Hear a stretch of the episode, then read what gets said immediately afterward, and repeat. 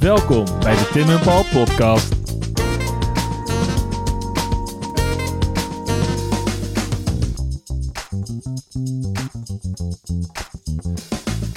Paul, Tim, aflevering, ik weet het even niet. aflevering maakt niet zo heel veel uit. We gaan gewoon lekker door. We gaan gewoon door. Paul, vandaag met jou, wil ik het met jou hebben over ehm, borden. Ja. Borden naar het ontwerp van Cornelis Pronk. Ja, Eh, borden gemaakt in China. Gaat, gaat er al een belletje rinkelen weer? Ik lijkt mij raar als een man die Pronk heet, borden maakt in, in China. Dat klopt, Paul, dat klopt. We gaan het hebben Mag ik over... daar wat vraagtekens bij stellen? Ja, dat mag zeker, Paul. We gaan het hebben over Chine Commande. Oeh, klinkt Frans. Chinees exportporselein, eh, wat voor de Europese markt gemaakt werd. Mhm. En om bij de ontwerpen van Cornelis Pronk eh, en het overbekende bord van de parasoldames, waar ik het over wil gaan hebben, wil gaan hebben vandaag, uit te komen, Even een stapje terug. moeten we een stapje terug doen eh, naar het eerste Chinese porselein wat naar de Republiek gebracht wordt. Mhm. Eh, want dat was namelijk een noviteit hier. Eh, het, was, het was redelijk bekend, het was er wel, maar in Nederland was het nooit echt heel populair. Maar het werd al wel door, door met name de Portugezen ehm, eh, naar West-Europa gebracht. Zij waren al eerder in, in, in die China, contraien, ja. in die contraien te vinden. Ehm, en dat eerste eh, porselein wat, naar, wat, daar, wat dan in de Republiek terechtkomt, wordt kraakporselein genoemd. Eh, en jij weet denk ik wel waar dat naar verwijst meteen. Ja. Ja, de eerste reactie zou zeggen omdat er heel veel, omdat er een kakkerlee-achtige ding is. Maar nee, het gaat waarschijnlijk vanwege het kraakschip. Inder- inderdaad. Yes. Het, het, het, het Portugese kraakschip, inderdaad, dat is een scheepstype. Eh, dat heeft een naam gegeven aan dat vroege porselein, dat kraakporselein.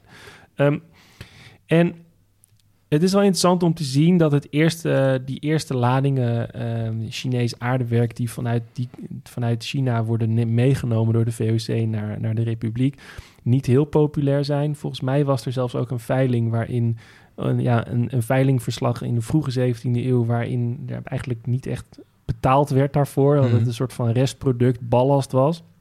Maar je ziet het in de loop van de 17e eeuw, het ook in, in de Nederlanden steeds populairder wordt in de was gewoon van, prijzen. wat is het voor een raar spul? We hebben gewoon onze, onze kleie bordjes. Steen, ja. ja. het is gewoon, dit werkt ook goed. Hou Ja. met dat. Maar het wordt een luxe product. Ja. Mensen krijgen meer geld eh, te besteden, dus willen ook gewoon die sikke bordjes uit China hebben. Tuurlijk, Eh, en dan is er ook nog iets heel leuks aan de hand. Het Chinese exportporselein wordt zo duur in de Republiek dat Nederlanders het gaan nazitten knutselen. Dus je krijgt eh, met name in Delft het bekende Delfts Blauw. Ja. En dat is niets meer dan gewoon een Nederlandse imitatie van het Chinese, Chi- Chinese porselein. Maar wat nog wel leuk is om te vertellen is dat het echt iets wezenlijks anders was. Dat, dat Delfts Blauw ten opzichte van dat porselein uit China. Want ja, het porselein is anders dan... ander materiaal. Ah, ah, ah, ja, ja. Want ehm, dat porselein, dat wordt gemaakt met, met verschillende soorten klei. Die worden samengevoegd en dan worden gebakken. Ehm, maar in Nederland was, was dat soort klei niet voorhanden. Eh, en het biscuit, zo heet dat, Hmm. eh, van, van het Chinese exportporselein is wit. En dat is wel leuk om je te realiseren. En Dus als je dat maakt, dan heb je al een wit... een witte ondergrond, Juist. die blauw wordt, wordt, wordt beschilderd. In Nederland werd dat nagemaakt met wat voorhanden was. En dat was gewoon een soort, een soort, soort bruine klei. Ehm, maar het leuke is dus dat die Nederlanders dat op een gegeven moment zo goed na kunnen maken. ehm, dat het nu heel moeilijk soms is om te zien of dit nou een Chinees voorbeeld is. eh, of een Japans voorbeeld. Of dat het een, Een Delfts... een Delfts voorbeeld is. En dat kan je dan alleen maar zien als er bijvoorbeeld een chipje af is. Dat je kan zien wat dan, wat eronder zit. ja, wat eronder zit. zit. Ja. En, en mensen komen nu van heinde verre...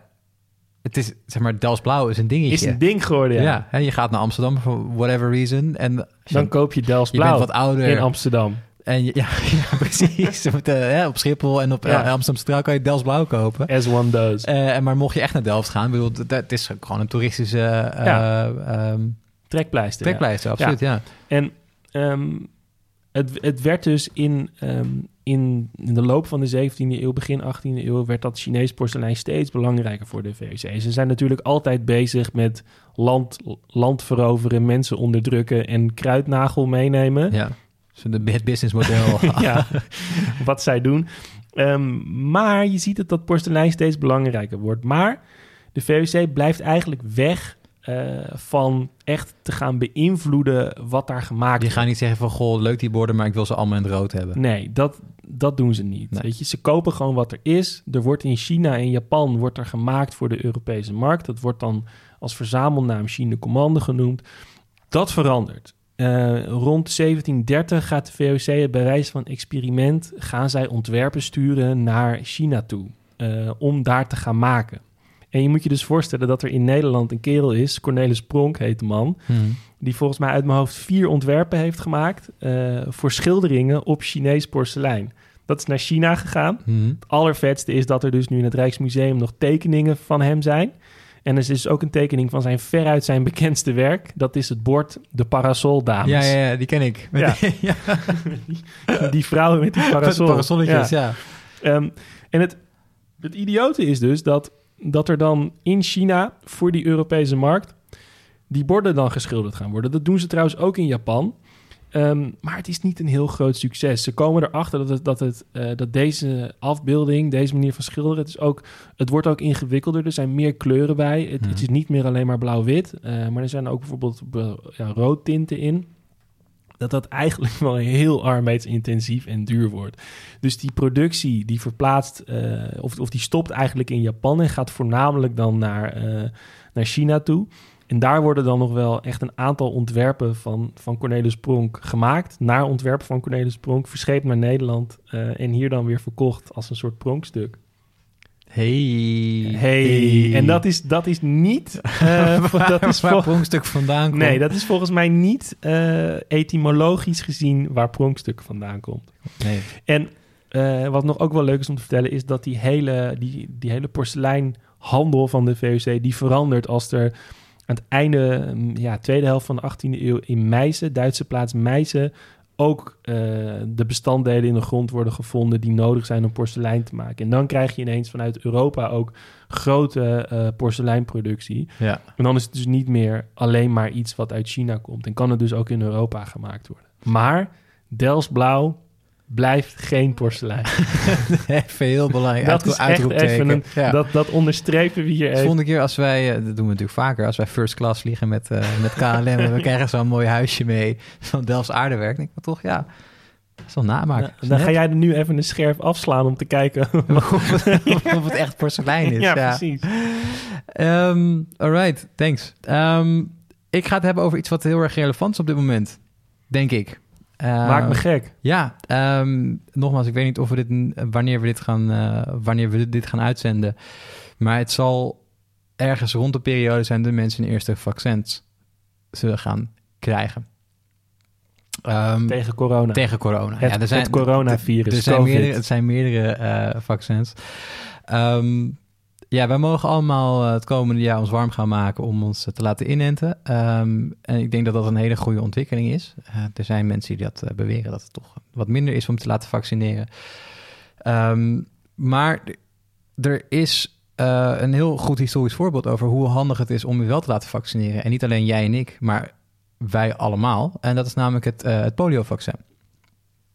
polio is een ziekte die we gelukkig eigenlijk zeker in, in, uh, uh, in Europa eigenlijk niet meer tegenkomen. Het is er nog wel op een aantal plaatsen in de wereld, maar het gaat echt over tientallen, misschien honderden mensen die hier uh, mee te maken. Polio is een verschrikkelijke ziekte als je dat hebt. Um, nou, je hebt dat je, misschien ken de beelden van spieren die sterven af en het, ja, je, je, je botten groeien verkeerd en zo. Het is allemaal heel erg naar en je kan er uiteindelijk ook aan, aan overlijden. Um, het, het, treft ook iedereen. Roosevelt uh, FDR die had het ook, bijvoorbeeld. Um, een van de bekendste mensen met, uh, met uh, de verlammingsziekte. Um, en het bestaat nu eigenlijk bijna niet meer. Dat heeft alles te maken met het vaccin wat, wat ontwikkeld is. En het is eigenlijk ontwikkeld min of meer tegelijkertijd door twee personen. meneer Salk en meneer Sabin. En dat zijn twee mensen die absoluut de geschiedenis in zijn gegaan als, als grondleggers van, van, van de biomedische industrie. Um, en die, die los van elkaar hebben ze eigenlijk een, uh, een vaccin bedacht. Eén heeft eentje met een levend virus en die ander met een niet actief virus. En er zit best wel een belangrijk uh, verschil in. Um, hetzelfde wat je nu hebt bijvoorbeeld als je een gele koortsinjectie wil nemen, dat is een, eigenlijk een levend virus. En met, uh, uh, met, met het vaccin van Salk zou je dat ook dus uh, meekrijgen. In kleine dosis, dus dan gaat je lichaam natuurlijk antilichamen tegen, tegen ontwikkelen. Ja, precies, dat, dat is het ding toch? Dat Zo is het hele idee. Je spuit een beetje in en dat doe je dan net te weinig of net in een, in een andere vorm dat je er niet meteen helemaal gek van gaat. Ja, dat je, niet, dat je niet echt polio krijgt natuurlijk. En dan gaat je lichaam in een soort van overdrive en dan heb, dan heb dan je zou eenmaal... je immuun moeten zijn, Ja. zeg maar. En eh, zijn, ja, wat hij gedaan heeft natuurlijk, hij heeft het dat hele virus heeft hij geïsoleerd, onderzocht, doodgemaakt en een soort van op die manier eh, weer op, met herinjecties kunnen doen. Dat is wel een belangrijk verschil, want En hoe ehm, maak je zo'n zo'n virus dan dood? ja, dat, dat moet je aan hem vragen. hij is overleden in 1995, maar ik, ik weet het zelf niet. Oké. Ehm, maar daar, ehm, dat heeft heel lang geduurd, want het poliovaccin is al sinds de prehistorie is dat bekend. Wat? Ja, dat is echt al millennia lang teistert dat eh, jong en oud. En, eh, maar dat vaccin is sinds die tijd bekend? Of- nee, het of- vaccin is sinds 1950 ongeveer. Is dat, oh, ik dacht eh, dat je dat zei. Nee, de ziekte. Dus je De moet ziekte, even. Dat die ziekte is. eh, Millennia lang is dat een onderdeel geweest van de samenleving, wat Ja. mensen hadden. Want wat is het? Wat doet polio met... Ja, het is een virus en het. het, het, het, het, ehm, het je raakt een soort verlamd van? Of? Ja, precies. Het, ook- het, het wordt ook wel eens kinderverlammingsziekte genoemd, verlammingsziekte genoemd. Eh, het, het, ja, het, valt je merg en je ruggengraat bijvoorbeeld aan. En het is allemaal, het is allemaal super naar. Ehm, wat zij doen is, ze hebben dus dat, dat vaccin ontwikkeld. Maar je moet dus voorstellen dat dus bijna de volledige geschiedenis van de mensheid... hebben mensen met dit geleefd en was het gewoon onderdeel van, eh, van de samenleving. En ineens was het weg omdat iedereen die vaccinaties ging krijgen. Of in ieder geval de mensen die het konden betalen natuurlijk. En de mensen die dat eh, konden krijgen, eh, die, die die vaccins konden krijgen. ehm, die konden daar wat mee doen. Dus binnen no time was dat virus eigenlijk min of meer uitgestorven. En dat is de eerste keer. ehm, misschien verwar ik het nu met de Maas, maar het is eigenlijk de eerste keer dat er dankzij mensen, of een uitvinding van men- de mensheid, Een ziekte. een ziekte volledig, een, een, een biologisch virus, volledig eh teniet wordt gedaan. Wauw. Dat is echt bizar. Crazy, Hoeveel, ja. mensenlevens deze twee heren eh, eh, hebben, hebben gered met z'n tweeën, zeg maar. En natuurlijk met hun hele onderzoekstaf en hun, Ja, dat je iedereen ja. ertoe gaat. Laten we, wel even weten, laten we dat ook even bij noemen. Maar dat is, dat is gigantisch, gigantisch veel. Eh, wat je tegenwoordig vaak hebt, is, is als je zegt van ja, vac- vaccins en medicijnen en zo, dat mensen dan gaan blaren van ja, Big Pharma. Ja. Dat, is, Dat bestond toen nog niet. Ja, dat Fake news was nog niet. Was er nog niet echt. Big Pharma was misschien nog in zijn kinder, kindervoeten. Ehm, het zal je dan heugen dat zowel meneer Salk als meneer Sabin... alle twee hebben gezegd dat ze het geen patent aanvragen op een vaccin. Dus die hebben alle twee gezegd... ehm, we geven dit product aan de mensheid. ja, Wij hoeven hier niks voor hele grote hebben. spelers. Ja. Eh, ja, dan ben je, dan, grote groot. spelers, ja. Ehm, Maar dat is toch nu ook aan de hand, toch? Met die, met die eh, vaccins van, van Pfizer en zo. ik, ja, zijn er mensen die hebben gezegd van... nou, we hoeven er geen geld voor? Ja, volgens mij, ik weet ik niet zeker. Laten we dat even laten liggen. In ieder geval, wat, wat er met deze mannen gebeurd is, eh, die hebben dus dat gewoon vrijgegeven. En ik zat net even te lezen op Forbes, het tijdschrift voor, voor economische nuttige dingetjes. Ehm, ze zijn daar alle twee een slordige 5 à 7 miljard euro of dollar mee misgelopen. dus, hè, dus het is een behoorlijke investering Tot geweest. zover altruïsme. Precies. Ja. Nou ja, en ze hebben het gewoon allemaal weggegeven. En, het- het- ja, hoeveel mensenlevens daarmee gered hebben, dat, is, eh, dat loopt in- ook in de miljoenen Ja, waarschijnlijk. biljarden. Ehm, er zijn nog wel een aantal polio-uitbraken geweest. Ja. In, eh, in Nederland ook. In 1971, rond Staphorst is er eh, eh, bijvoorbeeld. En dat heeft wel te maken met natuurlijk de... de, de mensen die zich allemaal mensen- niet laten... Precies, ja. ja. Dus to- toch echt van, nou, het is de bedoeling van... Je wordt geboren en God bepaalt wat je voor de rest gaat meemaken. Ja, dan ga je niet een, een vaccin toedienen. Dus nou, toen was de ziekte die bijna uitgestorven was, die kwam in één keer weer, weer terug. En het zal jou heugen, Tim, dat het allerlaatste dorpje waar eh, polio voorkwam in Nederland, het plaatsje Streefkerk was. Nou, Ja. werkelijk van? ja, precies. Ja. Nou, Ja, fantastisch. Ehm, het bestaat in ieder geval nu niet meer. En laten we daarmee ook hopen dat... Streefkerk bestaat ook niet Naast meer. Streefkerk, ja. Ehm, eh, het, het po- polio bestaat in, in basis niet meer. Het is ook in 2020, nog in dit, in dit vreemde jaar, is, eh, heeft het continent Afrika verklaard dat ze poliovrij zijn. Oké, Ehm, dus laten we hopen dat dat met... eh, dat dat zo blijft, ja. dat het ook zo blijft, maar ook dat het, het huidige virus waar we zoveel last van hebben, Tim, dat wij niet meer naar musea kunnen en naar de bioscoop en naar de kroeg, dat het ook op een gegeven moment gewoon voltooid verleden tijd gaat worden. Ja. Want dat zou wel heel Laten we het hopen, ja. Laat, het zou wel heel mooi zijn, denk ik.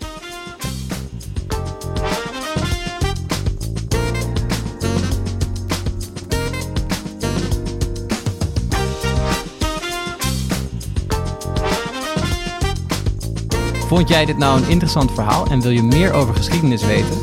Hou dan onze Instagram in de gaten. We zouden het ook heel leuk vinden als je een recensie achterlaat. Vijf sterren, mag gewoon. En heb je nou een vet idee waar we het over kunnen hebben? Slide dan in onze DM's. Durf gewoon te vragen. Tot de volgende. Groetjes thuis.